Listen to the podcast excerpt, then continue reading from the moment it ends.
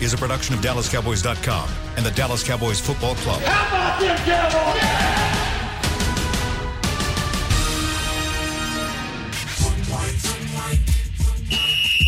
Let's go, baby. Are you ready for a break? Uh, yes, Are you ready for a break? absolutely. Ready for a break?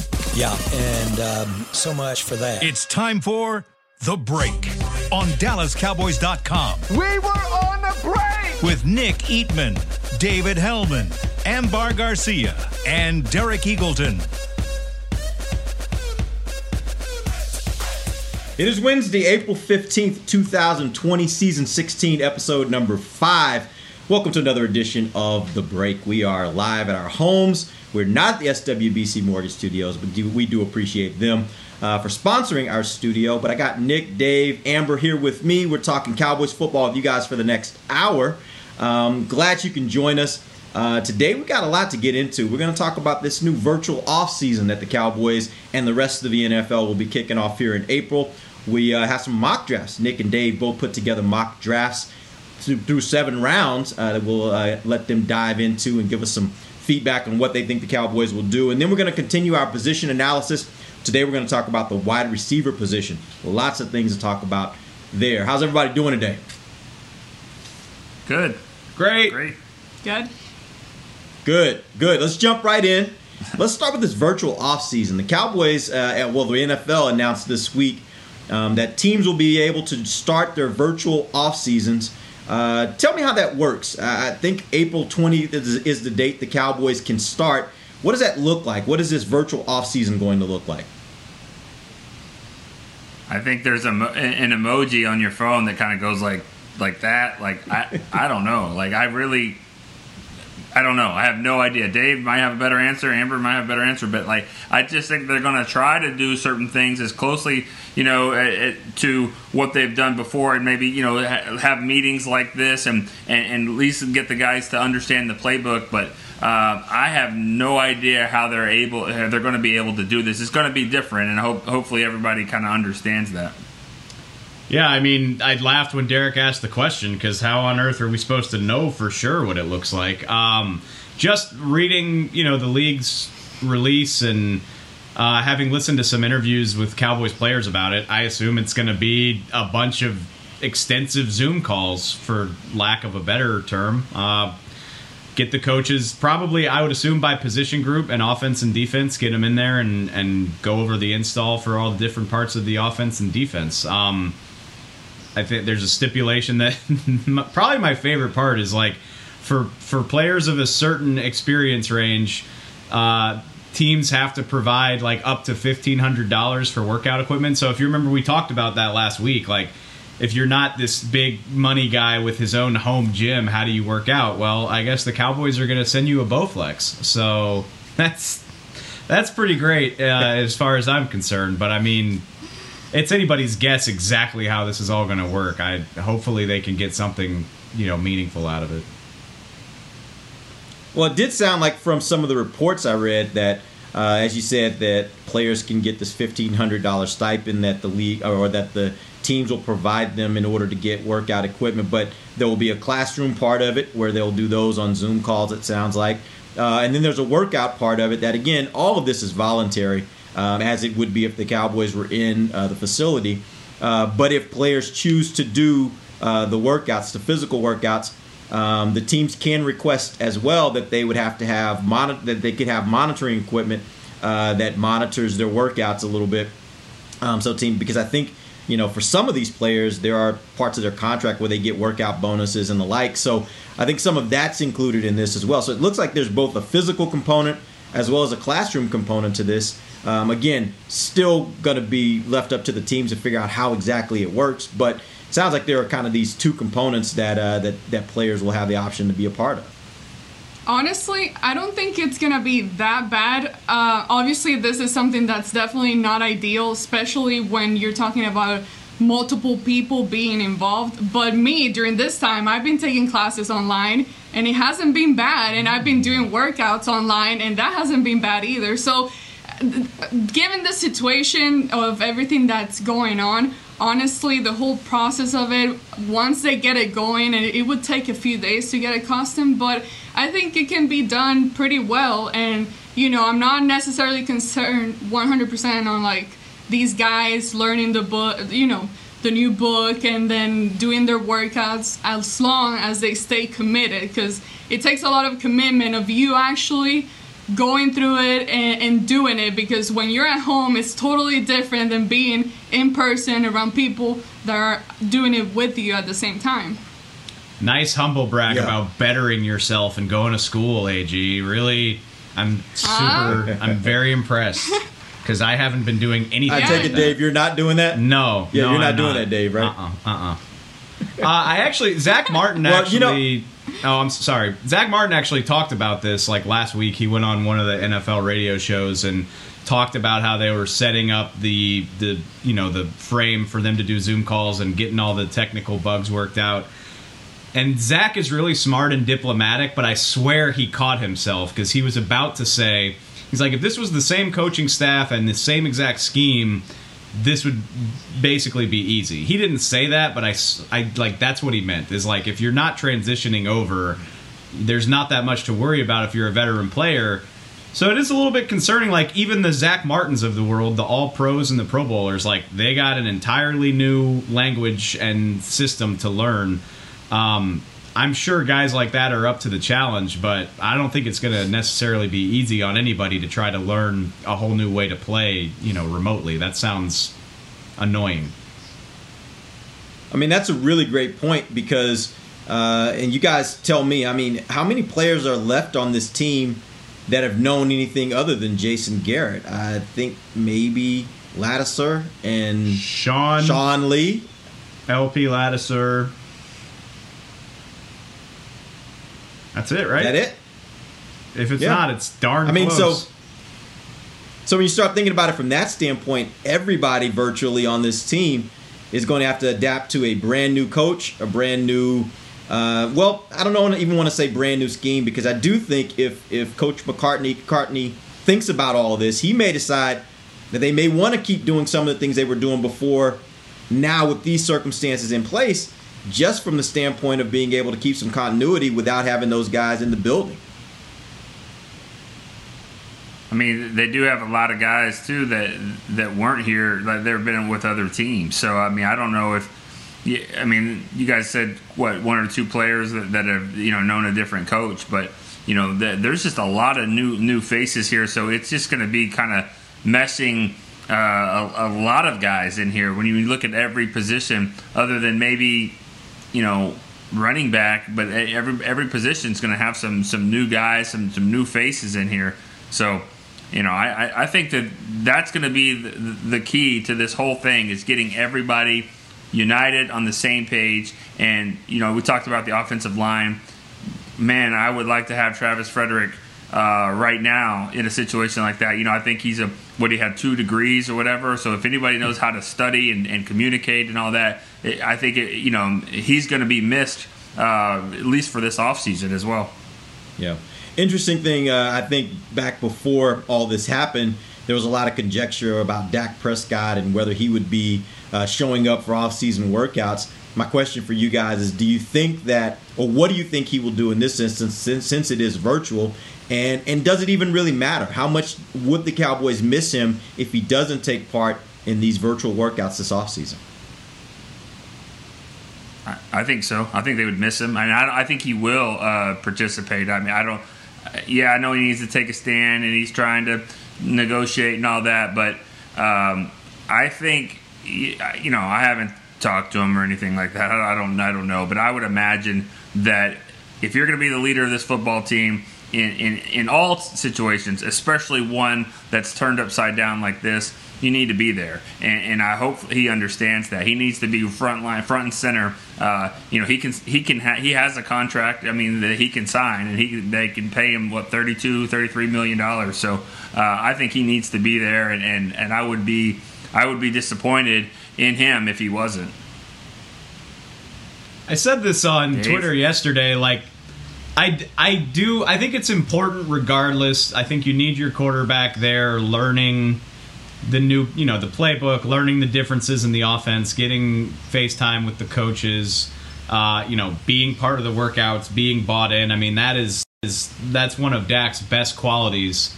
But I just can't bring myself to get worked up if he's like not not on a Zoom call. You know what? I, it just it just doesn't feel the same to me as like being in the weight room and like you know rallying guys or like being in the meeting room like I mean, I'm sure at some point during this quarantine, like you've seen a screenshot of a college or high school class that's on Zoom.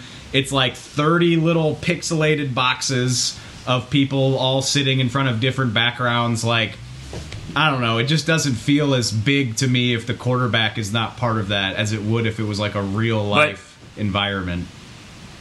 But what would he be doing?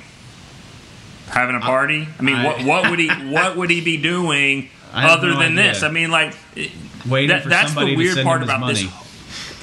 But here, Nick, here's the thing though. It's like with him, this happened last year. You know, he was trying to look for a contract, obviously didn't stick it out, and went ahead and went through the offseason, went through training camp, and was there, was patient, and all that. And then you get to this point where he still hasn't gotten what he wants necessarily. And then when you look at other guys, Zeke, when you look at Demarcus Lawrence, obviously different scenarios, but it, it, it to me it looks like okay maybe this is the only way for me to get what i really want is for me to kind of hold on and, and not participate in these kinds of things even though it might hurt me later on you know but sometimes this is the route that you need to take in order to get what you're looking for as far as a new contract Yeah, I kind of agree with you, Amber. But I'll, say this too about what Dave said. I think it still does matter um, that that if he's not there because uh, I, I just look at it from the standpoint of any business right now and any group of people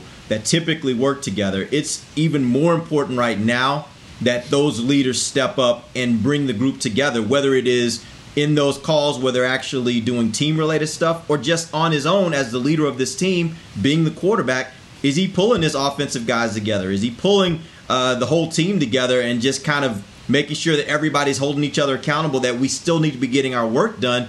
We still need to be communicating. We still need to keep our our relationships intact, right? That's what leaders do. And so him not being there, I think, does matter. And I think And- it, it, it certainly is going to matter in a time like this, maybe even more so than when they are actually face to face. You know, and, and I'll add to this, and I think you guys are right about standing his ground and all that. But uh, he also needs to remember this: is that you know a wide receiver who's not on the same page as you can make you look bad. Uh, Romo that happened to Romo a lot early in his or early in Dez Bryant's career and other receivers as well. So it Dez, I mean, I'm sorry, Dak still needs to play at, at a high level. I mean, even if he just plays on the franchise tag. So th- this is an, an important year for him because if he takes another step back or a step back or however you want to look at it, then the money that he's looking for is certainly not going to be there. Um, I think everyone would, would realize that Jaylon Smith uh, got the money when he was supposed to last year because if he doesn't do that and he tries to get a deal this offseason, I think the, his price value would have been a lot different. So it's very important for Dak to have a great year and being a part of these offseason uh, workouts, i- i- virtually or not, I think is important. I'll yeah, say that's the this. tough thing about go. I, Go ahead, I just I think Dak Prescott cares too much about being great to not work. Like he's he's Yeah. going he's going to put in the work. Like he's whether whether it's socially advisable or not. Like he's been working with receivers over the last few weeks. Probably should do less of that uh, for the time being. But he's putting in the physical work. Stephen Jones said yesterday he's got an iPad. They sent him one for the install. Uh, there's no way he's not going to use it. Like he cares too much about being good to not work at it. Uh, whether that means he'll log into these full team activities, I have no idea. But one way or another, I trust him to get the work done, even if he does it mostly on his own. Yeah, that's also the issue, though. Here is, I think, for a quarterback, probably more than any other position in the sport of football, it's it's very difficult to do that in isolation. You can do the work on your own of learning it, but it's it's pulling it together with all the other parts. It's pulling it together with the offensive line when it comes to making uh, adjustments to to protections. It's pulling together with the wide receivers and the and the running backs and the tight ends when it comes to uh, routes and, and making sure everybody's on the same page with what they're going to do. So I don't think he can really do it as well in isolation as maybe another position could do it, and, and that's going to be the rub here. And that's always the rub when a player decides to hold out or to, to not take part in activities that are in the offseason uh, for contract response uh, for contract reasons. It's probably the good thing for them to do for their leverage, but at the same time, it can hurt them on the field, and, and we'll see just how much that affects Dak if he decides to not take part in these offseason workouts the annoying thing is that you know if everything was normal and we were at the star we have ways of finding out who's there and who's not there but good luck doing that when everything's happening over the phone i mean i have no idea well maybe well, i can tap those and get some information we'll, well if he keeps hanging out with a certain wide receiver he, he likes to tweet everything so then you know you'll, you'll, you'll get to see what he's doing good point all right, uh, let's you move on. You think, let's hold move on, on. Hold on, Derek. You think it's interesting sure. that Dak said we need to get Dez on a team, not the team, not this team, but a, a team. Well, I, I don't. It might have been a Freudian slip. Like I don't. I don't know that he was purposefully trying to do that, but um, it was interesting. It was interesting that he said a team and not this team. Oh well. What do you guys think, Dave, Amber? I, I pointed that out last week when we talked about this. Yeah, I, I mean, I don't know. He's he's got the type of voice that if he really wanted that to happen, he probably could make it happen. So read into that what you will. Yeah. When you say uh, when Dak speaks, he tries to be very political correct. You know, like he yeah. tries to be very neutral. So uh, a comment like that, I, I wouldn't read too much into it because it's coming from Dak. Now, I, I wanted to ask you guys one thing because I've seen people kind of still asking about the contract situation with Dak. Like, what happens now? Uh, until when does he have to sign the franchise tag?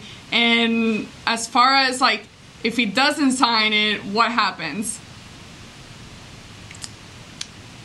The tag deadline know, is July fifteenth at three p.m. Central Time. Um, once that deadline passes, you cannot negotiate with the franchise tag player. Like even if you wanted to give him the contract, you can't do it per league rules, which is why if nothing is agreed to by then, Dak will sign it because it's better to have 33 million guaranteed than nothing.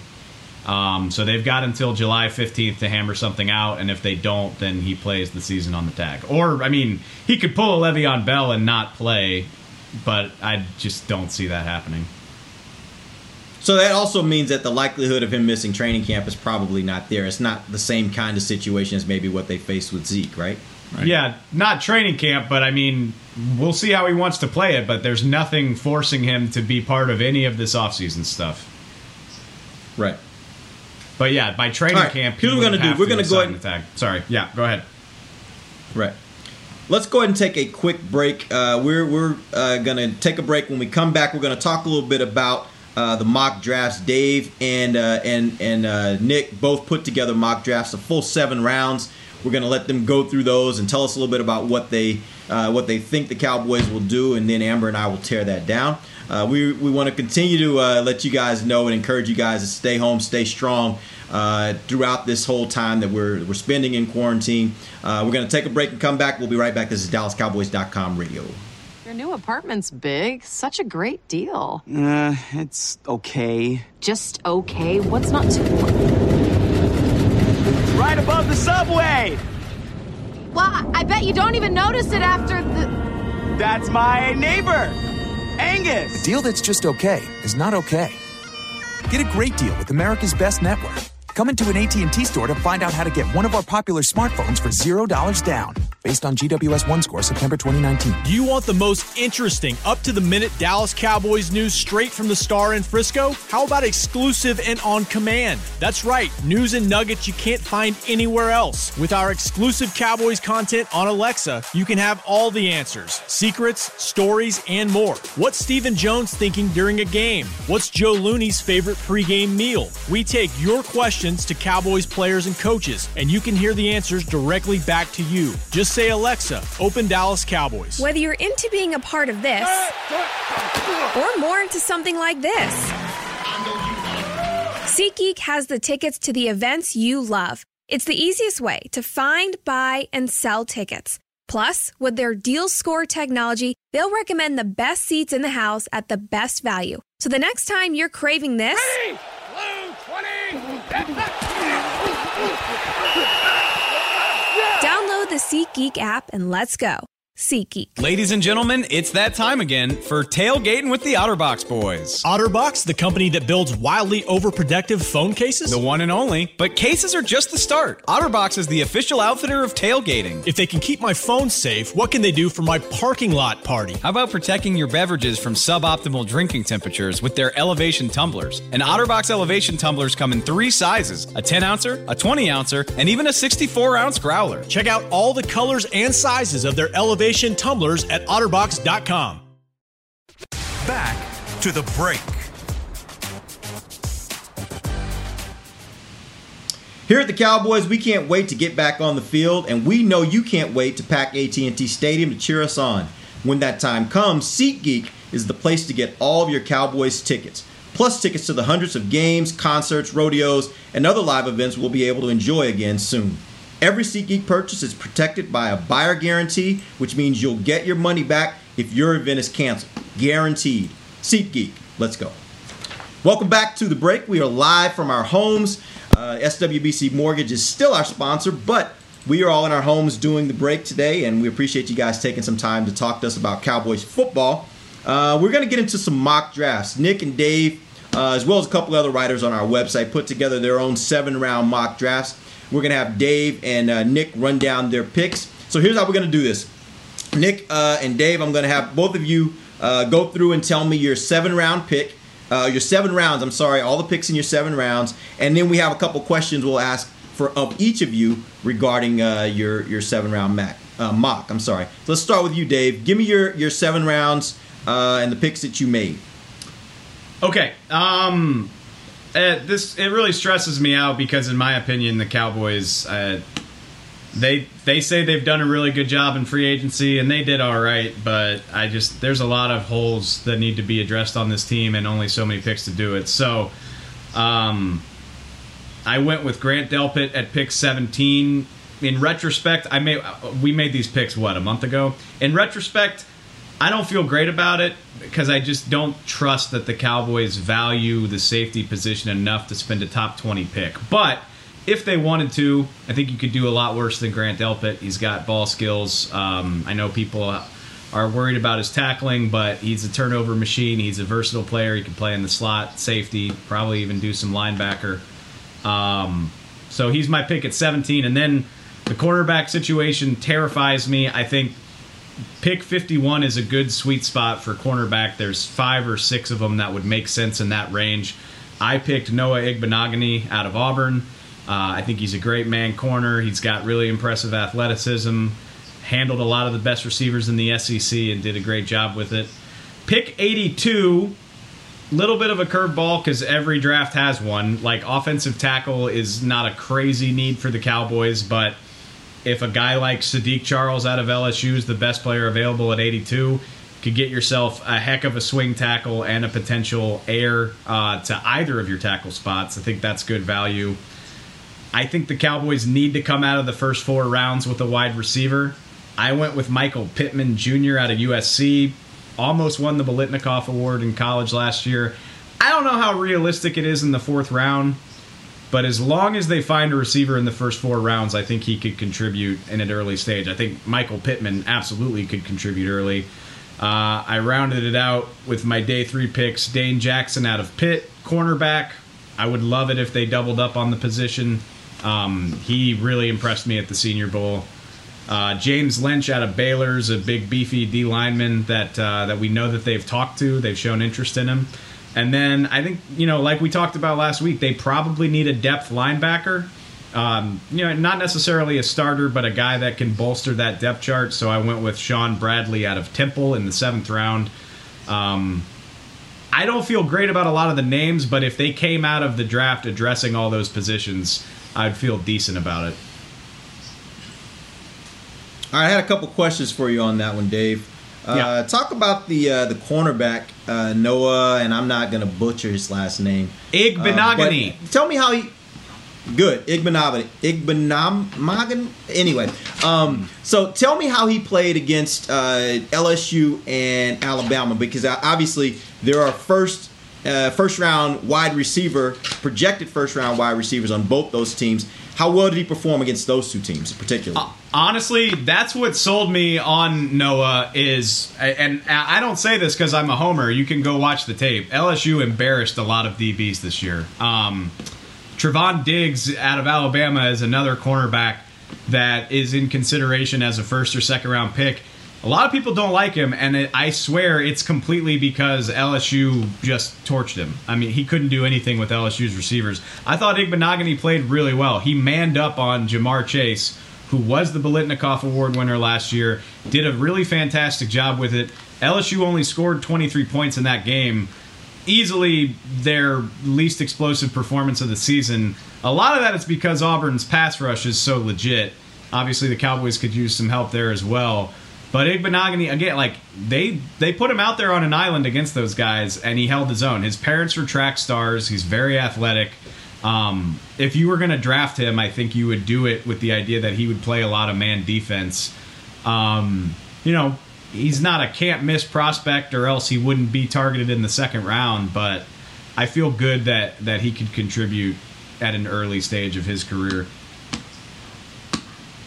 The other question I had for you is on uh, Michael Pittman Jr., wide receiver from USC. Can he play the slot? Because that seems to be the position where the Cowboys really need some help. Um, I mean, I'm not going to say he couldn't, but I don't view him as a slot receiver. He's a big-bodied outside guy, and yeah, I mean, I'm I'm with you. There's a dozen slot receivers that I think make more sense, but think about the fact that Amari Cooper and Michael Gallup can both move inside and outside. I think back in the day, you were kind of hamstrung into pigeonholing these guys because guys like Dez Bryant. Is that really- him? What's that? Is, that him, number six, right there in the middle? Oh, I, t- I clicked away from our feed. Sorry. Yeah, yeah. That's Oh. him. I guess it is. I mean, he's he's like leading the, the cheers there. I mean, I he, I don't want him to step on cheers. Amari Amari Cooper's role because that's exactly what Amari Cooper is going to be doing is sitting in the middle of the receivers like that. He I was actually okay uh, Pittman was one of the finalists for Jason Witten's Collegiate Man of the Year award. Like he's done a lot of stuff in the in the LA community. Uh, it seems to be a really high. Where's that going to be guy. hosted this year? Where's that going to be hosted this year? I, I don't know. Las Vegas. I'm just maybe. derailing the whole thing. Sorry. I was about to say, you're just on Yeah. one today, aren't you, Nick? I- You just- I still missed got the, your toilet paper? You good? uh, we're, we're, I haven't brought out the toilet paper yet. It's over there. So All right. All right, Dave, Nick, I jump. am paying attention to what you're saying. No, so. it's right. It's okay. I'm sorry. Pittman's Pittman's not a slot guy, but Cooper and Gallup can both play in the slot, so I, it doesn't bother me as much. Although there are other receivers that I think fit better here. Okay. Nick, let's jump into your your mock draft. Give us your seven guys. Yeah, you know, I just like Dave. I took a safety there at 17. I don't know if I feel great about it now. Xavier McKinney out of Alabama. Um, I probably would rather have Delpit, I think, but but Xavier McKinney Why? guy. I just because he's like on the cover of the magazine, I guess that for us that I guess McKinney is too, but I don't know. Just because Delpit, uh, he's he's been a, a like better college player because he he's been a what two time All American, and I th- would rather have him. But I think McKinney, uh, you know, he he's got some good size to him as well. So if they go with the safety, I don't think they can go wrong either one of those two. Uh, but when we do the the next mock draft next week, I don't think I'll be picking Xavier McKinney, and I doubt that uh, Dave will be picking Delpit. But uh, in the second round, I went Cameron Dantzler, a cornerback from Mississippi State. Uh, I know that Kris Richard's not here anymore, but I still think that they're going to probably go with that bigger corner. Al Harris was a big corner, and I think Dantzler kind of fits that role, kind of tall and, and, and rangy. Uh, third round, Texas, Devin Duvernay. Um, I just think the speed track guy that I've been looking for for a long, long time. I think he would be a perfect slot guy, good punt returner, kick returner. Um, the fourth round, I took the Missouri tight end, and that's what I'm going to call him. I think they call him Albert. Um, I'm not. I'm not even going to even attempt for the last name. Maybe Dave's got that one, but um, you know, just just give him some depth there in the fourth round. Uh, they tried with Dalton Schultz. I don't think that really worked out. Um, and you know, I, I could see them maybe taking another stab at it. Blake Bell's going to be the second tight end, but maybe a fourth rounder would, would work. Evan Weaver in the fifth round, if he if he's there, I think he's a productive uh, linebacker at Cal. I took McTelvin Agim from Arkansas because you have to take an Arkansas guy, but um, I, I, just think he's he's a he's a big defensive tackle that that's doing. You know, he's kind of taking advantage of the fact that he wasn't invited to the combine to the last minute, and he had a really good. Um, I am sorry, Senior Bowl. He had a really good Senior Bowl there, uh, and then in the seventh round, I just took a corner. Reggie Robinson from Tulsa, like Dave said, doubling up on a position of need. Uh, if you can get two corners out of this, I think that that will be good. Yeah, I see that both you and Dave went defense in the first two rounds. Are you guys convinced that uh, that this is going to be a defense heavy? Because if you take defense first two rounds, to me, regardless of what you do the rest of the draft, it becomes defense heavy. Uh, do you guys, are you guys convinced yeah. it's going to be defense heavy this year? I think we're all convinced on this show that it's going to be defense heavy. Yes, I know how Amber feels. Absolutely, and they need it. They need it. But I, I have a different question. You both said that well, you both went for a safety on the first round, and that was about a month ago. And you said that you don't necessarily feel the same as of right now. So, therefore, what would be your different pick at this moment that you think the Cowboys would go for?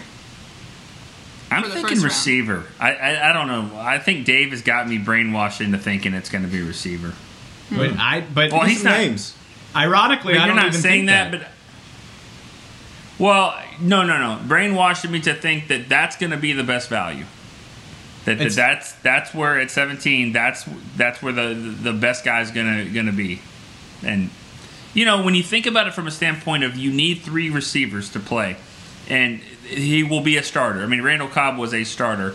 I, I why not draft a, a, wide receiver there? I mean, I do think they need defensive, uh, uh, you know, playmakers, but I just think the value is going to be there receiver. It just depends. Yeah, and I, it's, I kind of. No, go ahead, Derek. Sorry. Go ahead, Dave. No, go ahead. Go ahead. It's just it's really hard Dave, to peg. Go. It's really hard to peg how the picks like ten through seventeen are gonna go. Um, there's, I mean, there's there are three receivers that would be worth running to the podium to draft at seventeen. I don't know if any of them fall that far. How many offensive tackles go ahead of the Cowboys and push other players down the line? Same thing with quarterbacks. Like, are there going to be three drafted in the first, or you know, three or four? Is Jordan Love going to be available when the Cowboys pick? Um, if one of those three receivers is there, Ooh. I agree with Nick. Or may you know, you could talk me into Justin Jefferson easy, but the name that I just the name that I keep coming back to is K'Lavon Chaisson, and if he's there, his upside and natural talent plus the fact that the Cowboys desperately need edge rushers, it just makes too much sense for me to ignore. But that's where I have the question of eh, I think I've heard more I've heard more potential downside for Chaisson than I've heard for either Jeudy or Lamb. So that's where I start wondering is this a situation where the value of what you can get I have a hard time thinking that if Jeudy or Lamb, and I like Ruggs too, but but I really think Jeudy and Lamb if either one of them is there at 17, I'm hard pressed to think that any other player that's there at 17 is a better talent than either of those two guys. And I still believe personally that the wide receiver position is a position of need for them, just like defensive end is, because right now, who are you going to run out there in three wide receiver sets? Because I don't think they have that guy right now. I completely agree with you. And for the record, if CeeDee Lamb or Jerry Jeudy is there at 17, that's who I would draft. I don't really think that's plausible. They're both way too good. I agree. And, and there's too but many I've seen I've seen wide receivers. receivers fall sometimes. Yeah, I've seen I've seen wide receivers fall sometime, and I think in a draft like this one where everybody says, "Man, you could get a, a wide receiver in the fourth or fifth round that may be a really great player." It does make me wonder if teams will say, "Hey, I'm going to go ahead and go with something else in the first round." and and see how far I can go before I have to go with a wide receiver because I think I love a guy that I can get in the third round who might be just as as valuable to my team as if I were going to spend it in the first round. That is it is the ultimate test of like best available player versus do you draft for need because I feel way way more confident that Jerry Jeudy or CeeDee Lamb will be a productive NFL player than K'Lavon Chaisson And I also feel way better trying to trot Aldon Smith and Randy Gregory out at right end than I do trying to work with what they have at receiver three right now. Like they have essentially nothing. So right, I'm, And I'm with you. Can I give my prediction of what what I think's going to happen though? Yeah. I think I think at 17 we've seen this. I've seen this twice since I've been here, and I see it happening again. The Cowboys get to 17. The Utah State quarterback, right, Jordan Love. Yep. I think he'll be he'll be there, and I think Jerry will be on the phone trying to talk to somebody, maybe the Patriots, to see how bad somebody wants to take Jordan Love, um, and try to move down, and try to you know, and, and I think that when a guy when a team is going to get a quarterback, they pay a little bit more. I don't, I'm not saying I'm not saying trade this year's for ne- for next year's one. I'm not saying that, but I could see them, you know, maybe moving back a little bit. Um, out of that spot to like collect some picks. Um, Would you guys be disappointed in that, especially if there's talent like, let's say, Chaisson and one of those receivers is available at that point? Would you guys be disappointed if the Cowboys move back? No, because what if you move back to 25 and still get Delpit or McKinney or, or one of the safeties you want? I, I, and, then, and then you picked up an extra second or third by doing so. I mean, you gotta, you gotta see how it plays out. They were crucified for what they did in 2013. Yeah. And, and to take a center and ended up being arguably the best center in Cowboys history. So That's going to be the know. I interesting. mean, that'll be the interesting thing for me though, because obviously the pick worked out, but that was a bad trade. Like the Cowboys didn't get nearly as much as they should have because they wanted to bail out of the pick more than anybody else wanted to come up. So if Jordan Love would be the player in question, they could stand to get a lot more out of the trade, which would be a lot more exciting. Um, I would be disappointed if they traded away from one of those three receivers because I think that's worth the pick. But anybody else, I mean, I doubt it, but Chaisson could fall to 24. It's possible. Um, and even if he doesn't, yeah, at 24, you feel way better about drafting a safety. There are other receivers you could consider at 24, whether it's Jordan Jefferson, or excuse me, Justin Jefferson. God, there's so many Jeffersons. Um, there's other cornerbacks. Jeff Gladney, you probably feel decent about taking in that range. Like, I feel great about my options in a trade back, especially if I add, you know, a second or third round pick to my to my draft haul. I I watched the TCU receiver Jalen Reagor, and I Yeah. thought, man, he would fit. He seems like he would fit perfectly in what they're trying to do. Um, I mean, yeah, he's a local guy, but I mean, but I just, God, I not so much at 17, but maybe if he moved back. But Well, do you, think really defense- know what they're trying to do though? Like that's my thing. I keep going back and forth on what I'm used to seeing from this team under Jason Garrett, and then now with Mike McCarthy. Like, wh- like what side of the ball do they value more? Does he value more? You know, like what what does he feel that he needs to uh, make stronger? You know, because some teams prefer having a heavier defense versus an offense, and then some others go with offense. And based on what we were able to see last year with what Kellen Moore was able to do with the offense and and making them number one around the league, so like. I don't know. I still feel, although they need a wide receiver for sure, I still feel that they can still make it happen without necessarily drafting a receiver in the first round. And maybe so. Again, this is a draft that has a lot of receivers in it, so maybe third or fourth round is a place where they feel like they can get a guy that can come in and immediately start at in the slot. I mean, I, you guys know how much I, I have affection for Duvernay. There are other guys like that that'll be available in later rounds that you could bring in and be an immediate player for you. Um, so maybe that is the route to go. I just feel like when you're talking about Jeudy and Lamb specifically, those two guys, in my opinion, are talented to the point where you're getting a steal if you get them at 17. And, and that's had- where I feel like you just get you go for the value at that point more so than you go for what you what you may think you need more.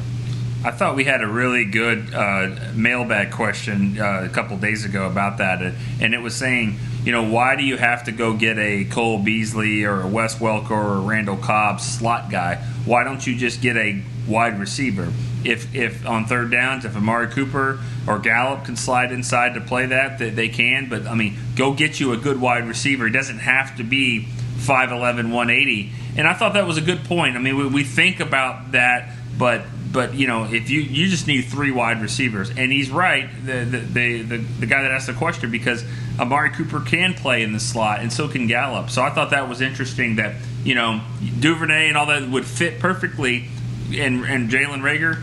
But if the guy's 6'4 and 220, I, I, the guy I'm thinking of is Iowa State. Is he in this draft, Dave? Mm, that was last year. Last year? Nah, Oh. you know, whatever. They all run, Butler. run together. I was Yeah. thinking Lazard or something like. Yeah. Oh no, that, that's the guy who plays for the Packers. I know, yeah, Butler. But I'm, I'm just thinking of a really big go-getter, you know, Dez Bryant type guy. If he's there, hey, he could be the third receiver. Yeah, and I'll say this: I don't think they have to get a, a slot receiver. I do think if you get somebody who's really good at it, like Duvernay, then that still would be good for your team because you can still leave those guys on the outside. Um, so I don't, I don't think you have to do it. That I agree with you wholeheartedly. You don't have to, and, and that does give you some flexibility in what you might decide to draft uh, here at, with at the wide receiver position. But you do need a punt returner. You you do Yeah, need absolutely. somebody that can do that, and and, and they've lost Teach both of Pollard how to do returners. it. Teach Tony Pollard how to do it. You'll be fine. Um, I'm fine with that. the guy, the guy you want to go watch, Nick, is Laviska Shenault. Um, he's your big body guy, and 20, 24 would be, yeah, 24 would be fine. Maybe a little early, but not the end of the world. What are you gonna say? Is he a Dallas Day guy? Uh, Wasn't yeah, he, wasn't he a local guy? He's a DeSoto guy, yeah. Oh yeah. Which uh, another thing I want to. Man, Talk I about brainwashing. You guys are really switching my thinking over here. Like I've been stuck with defense since forever with the freaking safety position, and then now cornerback. That's also an issue. But I you guys like- are. just think I, I I got in this argument with Nui Scruggs on Twitter like last week. Think back to 2017. They fixed the defense in one fell swoop. And I mean like they did a decent job. I mean they found three starters in that draft, but they drafted Taco, they drafted Chido, Jourdan Lewis, and even throw in Xavier Woods. What did those guys do as rookies? Like they played and they contributed, but none of them was an every game starter. You know, they had Xavier Woods playing nickelback just because injuries forced them to. Taco was rotational at best. Injuries kept Chido and Jordan from being full time contributors. Now I'm at like so. Even if you go all defense, what are the odds that you're going to hit on guys that are just ready to go right away, as opposed to ah. drafting a third receiver who has two 1100 yard caliber guys taking the pressure off him, a la Calvin Ridley in Atlanta two years ago, who had 800 yards and 10 touchdowns as a rookie, by the way. I just think if you're looking for immediate impact, I think it's way more likely you're going to get it from a wide receiver. You know, Dave, Dave, you just changed my mind actually by saying all that, and I go and now I'm going back to corner because you're right. All those guys they didn't contribute at all, and so where's my corner going to be? Second round, third round, fifth round, both. So no, he's got to be 17 then. Because he's got, I got to give him the best chance for my corner to come play because they picked on Chido, who's my number one guy. Jourdan Lewis is, you know, I think he's a good corner and he's a playmaker, but I, I don't think he'd be great on the outside all the time. And Anthony Brown is Anthony Brown. I need a frontline guy. So now I don't know if I can wait now on my corner. You made a, such a good point. Now I disagree with you now. That's I- but I still think that comes back to who's corner- available to you yeah. at 17. What That cornerback is there? And if it's a cornerback that you think is as good as one of those other guys, then great. If not, I don't think you press for it. I think both of them are needs for you, right? Reach. That's me reaching. you gotta reach. It's a fascinating I conversation. I, I mean, they need to come out of this draft with a quality cornerback, a quality. Eh, they don't need an edge rusher, but it would be nice. They need they need defensive backs and a receiver, and they need them to be good. Yep. Yep. Center. Those are positions they need for this year. Nah. I will say this: you look at the defensive end position. There's still some guys on in free agency uh, that are still out there that that you could possibly pull in if you needed more help there. I don't know that you have the same that you can say the same thing about cornerbacks and wide receivers. So draft you is is where you really have to get those guys at this point. Yep. I don't want to. Let's take our. Oh. No, Go go, ahead, ahead. Dave. You can take the break. It's fine. All right, we'll take our final break. When we come back, uh, Amber has a game for us. We're going to jump into this game, have a little fun here in this final segment. Uh, remember, we are live in our homes. We're staying home. We're staying strong. We want you guys to continue to do the same. Uh, we'll be right back. This is DallasCowboys.com radio. Want to use what the pros use? How about the official men's skincare brand of the Dallas Cowboys? Jack Black. Right now, you can get the Jack Black Starter, a curated collection of Cowboys locker room favorites for just 10 bucks with free shipping. The starter includes four Jack Black skincare favorites plus a full-sized intense therapy lip balm. Go to getjackblack.com slash cowboys and use the code word TEAMJB. That's getjackblack.com slash cowboys. The Jack Black Starter. 10 bucks, free shipping. Whether you're into being a part of this or more into something like this, SeatGeek has the tickets to the events you love. It's the easiest way to find, buy, and sell tickets. Plus, with their deal score technology, they'll recommend the best seats in the house at the best value. So the next time you're craving this,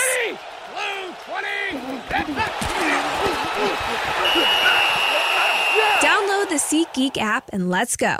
SeatGeek. I'm Jay Novacek, former tight end for the Dallas Cowboys. Back in the day, I was the guy who always got the tough yards, and that's why I run with John Deere today. In fact, I have a John Deere 3025E tractor that can handle any yard work I need to do, even the tough yards way out back. So if you have one acre or a thousand, John Deere has the equipment that's just right for you. Visit a John Deere dealer today and run with us. We are the official tractor provider of your Dallas Cowboys. Your new apartment's big. Such a great deal. Uh, it's okay. Just okay? What's not to.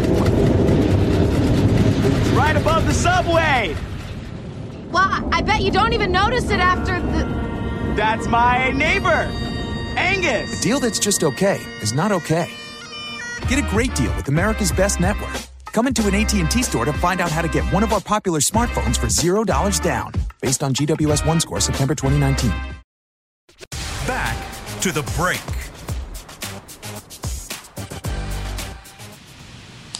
This season, we're celebrating our Cowboys' 60th birthday, and we know you all have birthdays to celebrate too. So, our partners at Main Event are going to help. They have a new platform called Birthday with Me to celebrate at home on Instagram each day at 2 p.m. They've got cakes, candles, singing happy birthday, everything you need. So, follow Main Event on Instagram and tune in to their live story at 2 p.m. Central each day to celebrate with others. And that's Welcome. how you celebrate a birthday. That is how you event. celebrate a birthday. Make sure you check it out as soon as we can get back uh, back out. I'm gonna be uh, interested in catching up with you guys, and maybe we can go do some celebrating as well. We've missed some birthdays, I think, haven't we? In our group. I, I got mine in March 2nd, and then after That's that, all you care about. After That's all that, you care about. it just went upside down. The whole the whole world did. All right, let's uh, let's jump in. Amber has a game for us. Let's uh, see what you got, Amber. What, what- what's in our what's in our game bag for today? Well, it's just a usual see or no little game. But before we get into that, I wanted to go back into the whole first round topic real quick. If the Cowboys were to select a defensive back with their first round, at this moment, which position do you think that has the most value, safety or cornerback? Because we keep going back and forth. So, based on, on your observations of the team right now, what which one of those two positions do you think would be better for the team? I'll say corner because I think you know Xavier Woods has started and Ha Ha Clinton-Dix has started, and I think those two guys together, you know, are probably wouldn't be the worst duo in the NFL. Um, but Chido and Jourdan Lewis and Anthony Brown is your, is your three corners. Uh, that, that that needs some work, and so I, I would think there'd be more value at corner if you could get it. If it's even, if it's not even, then you want to take value. I'm gonna ask that question with a question, Dave and Nick. Do you guys the the only corner I've really heard that's that's uh, the caliber that would be selected at 17 is Henderson, uh, and questionable whether he'll be there. Are there other corners that would be in that range? Because if not, I don't think you reach for a corner I think you take one of those two safeties. But are there other corners that would possibly be there if Henderson, let's say, is already gone, that would be worth the 17th pick? That's going to be a fun question for front offices to figure out. We, as we all know, like we can do all the work we want, watch all the tape we want, and you're still going to be wrong about the way one of these teams feels about a guy. Like a perfect example is the Oakland Raiders drafted Clelin Ferrell out of Clemson, the pass rusher, fourth overall last year. Nobody in the media scouting community saw that as like a fit with his value, but the Raiders did. Um, so yeah, I mean there are cornerbacks. Trevon Diggs out of Alabama, I mentioned him earlier. Kristian Fulton out of LSU is a guy we know the Cowboys have talked to. They published the video with him. Uh, Jeff Gladney out of TCU. Those are probably the next three after Henderson and um, and obviously Jeff Okudah, who they don't have a chance at. It's just going to be, you know, nobody, you know, nobody in the media thinks that it's worth that pick at 17. Uh, none of those three, but that doesn't mean the Cowboys won't feel that way. If Trevon Diggs just fits exactly what Al Harris and Mike Nolan think they want to do, then it might be worth it to them. Um, but if you're going based off of like the collective opinion of of people, it seems like a reach if Henderson's not there. And you would take one of the two safeties in that instance before you would take one of those other three guys, just in That's value. a that's a really good question, honestly, because like, I mean, cornerback is the more valuable position. The Cowboys aren't wrong about that. Like, they are right that cornerback is more valuable than safety. I just think they make a mistake because sometimes it seems like they think safety has no value at all. Um, I think Grant Delpit and Xavier McKinney are better prospects than those cornerbacks, but they play a least important position. So that's a that's a really interesting debate. I think I would go with a safety, but if you're just convinced that Diggs can do what you want him to based on his athleticism and his track record, I can at least see the logic, even if I don't agree with the decision. All right, well, let's go ahead and, and start the game. I see a lot of people asking about Dak and the whole situation right now. So, see or no, would you entertain the idea of possibly trading Dak? See or no? No. Yes. See. Entertain? Yeah, I was yeah, gonna I say can, I'll entertain. entertain is a vague, vague term. That's an easy out. Yeah, I'll entertain it.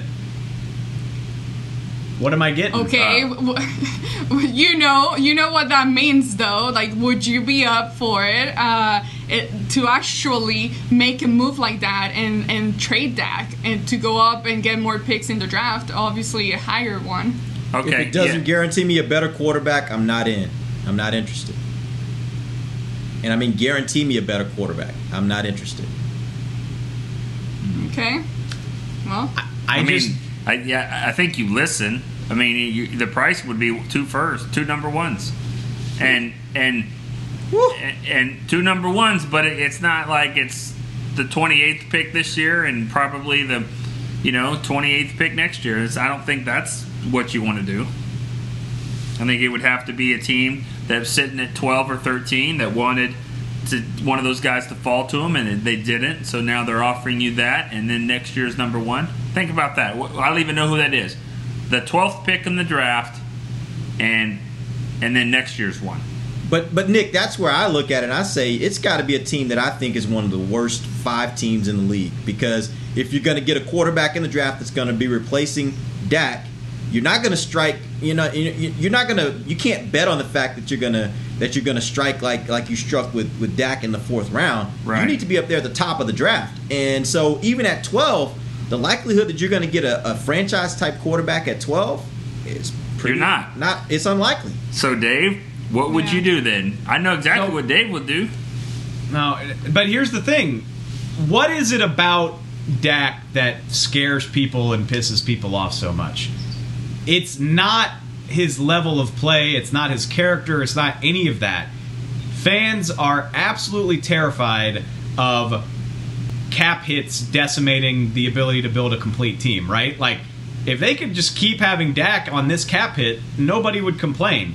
But if Dak's making 17% of the salary cap, that's when people start to get freaked because all of a sudden you supposedly can't surround him with talent anymore. So if I'm the Miami Dolphins and I have a chance to draft one of these three quarterbacks to play for me for five years at a ridiculously low cap hit and build a ridiculously deep team around him, why am I giving that up to do the same thing? And like the Dolphins have cap space, but so they're trading, you know, the Dolphins would have to give up two of their three first round picks on top of some other stuff and then pay Dak. And all of a sudden, they don't have any of the flexibility that puts them in such an enviable position, which is why I just don't. I just don't think it's realistic because the teams that want quarterbacks would rather take their chances on a cheap one than turn around and have to pay a really expensive. That's expensive. why. That's why I didn't say five. I said twelve.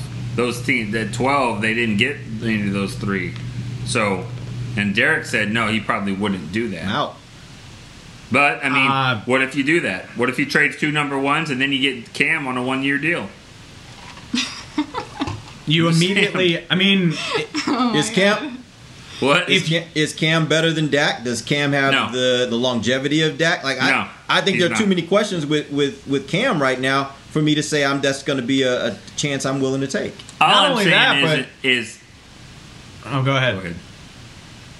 I was just saying I would entertain it. And and when when you're talking about Dak, this will this will be my third one of the show. But when you're talking about Dak, I think the term entertain has been mentioned several times this week, and I think that I would entertain just if someone wants to talk. Yes, I, I'm going to listen. You better come strong though, because I'm not looking to, to part with him. But yeah, if you're gonna if you're gonna call, you know, virtually, let's we'll talk. I'm not trading Dak unless it leads me to a clear path for a potential upgrade. So, like in your in your theoretical world, they're trading. So they're getting the 12th pick in this year's draft. Um, sure. I, I Yeah. just under Nick's scenario, yeah. And then the next year, I have to trade away a fortune to try to get up and draft Trevor Lawrence or something like that. I don't know because Cam. I know I was I expressed expressed interest in him last week, but like he's not the long term solution to your quarterback problem. So unless you give me a path toward one of the three in this year's draft, or like Trevor Lawrence next year, it's just not very enticing to me. I'd rather you know one in the hand is worth two in the bush, as they like to say. Yep. And and uh, I mean part of that for me is I lived through years of the Cowboys not having a quarterback. If I'm a if I'm a Cowboys owner or a decision maker with the Cowboys, I never want to be back in that position because you have no chance of winning on Sundays when you don't have a quarterback in this league. So I have a quarterback. I feel like whatever his warts are, I have a quarterback. I feel good about that quarterback. I'm doing whatever I have to do to keep that quarterback. All right. Well, we've talked a lot about the the defense and then also the wide receiver position. Do you see the Cowboys drafting an interior lineman uh, in the top four rounds? You know, I was about to mention that earlier about uh, what about Javon Kinlaw? We haven't really talked about him in that scenario, but I I think the signings of McCoy and Poe. I'm not saying you don't draft a guy, but I think you can just get a good idea of what kind of t- tackle they're looking for. And I'm not sure Javon Kinlaw is that guy. I'm talking about the O line. I thought you said D line. I'm sorry. Oh, I thought you Sorry, said D line too. Okay, O line first four O-line. rounds. Um, yeah, maybe interior a a flexible guy that can play a little bit center and guard. I, I- if, if that's a good value, I could see that. Dave's got a tackle in the fourth round, right? Yeah.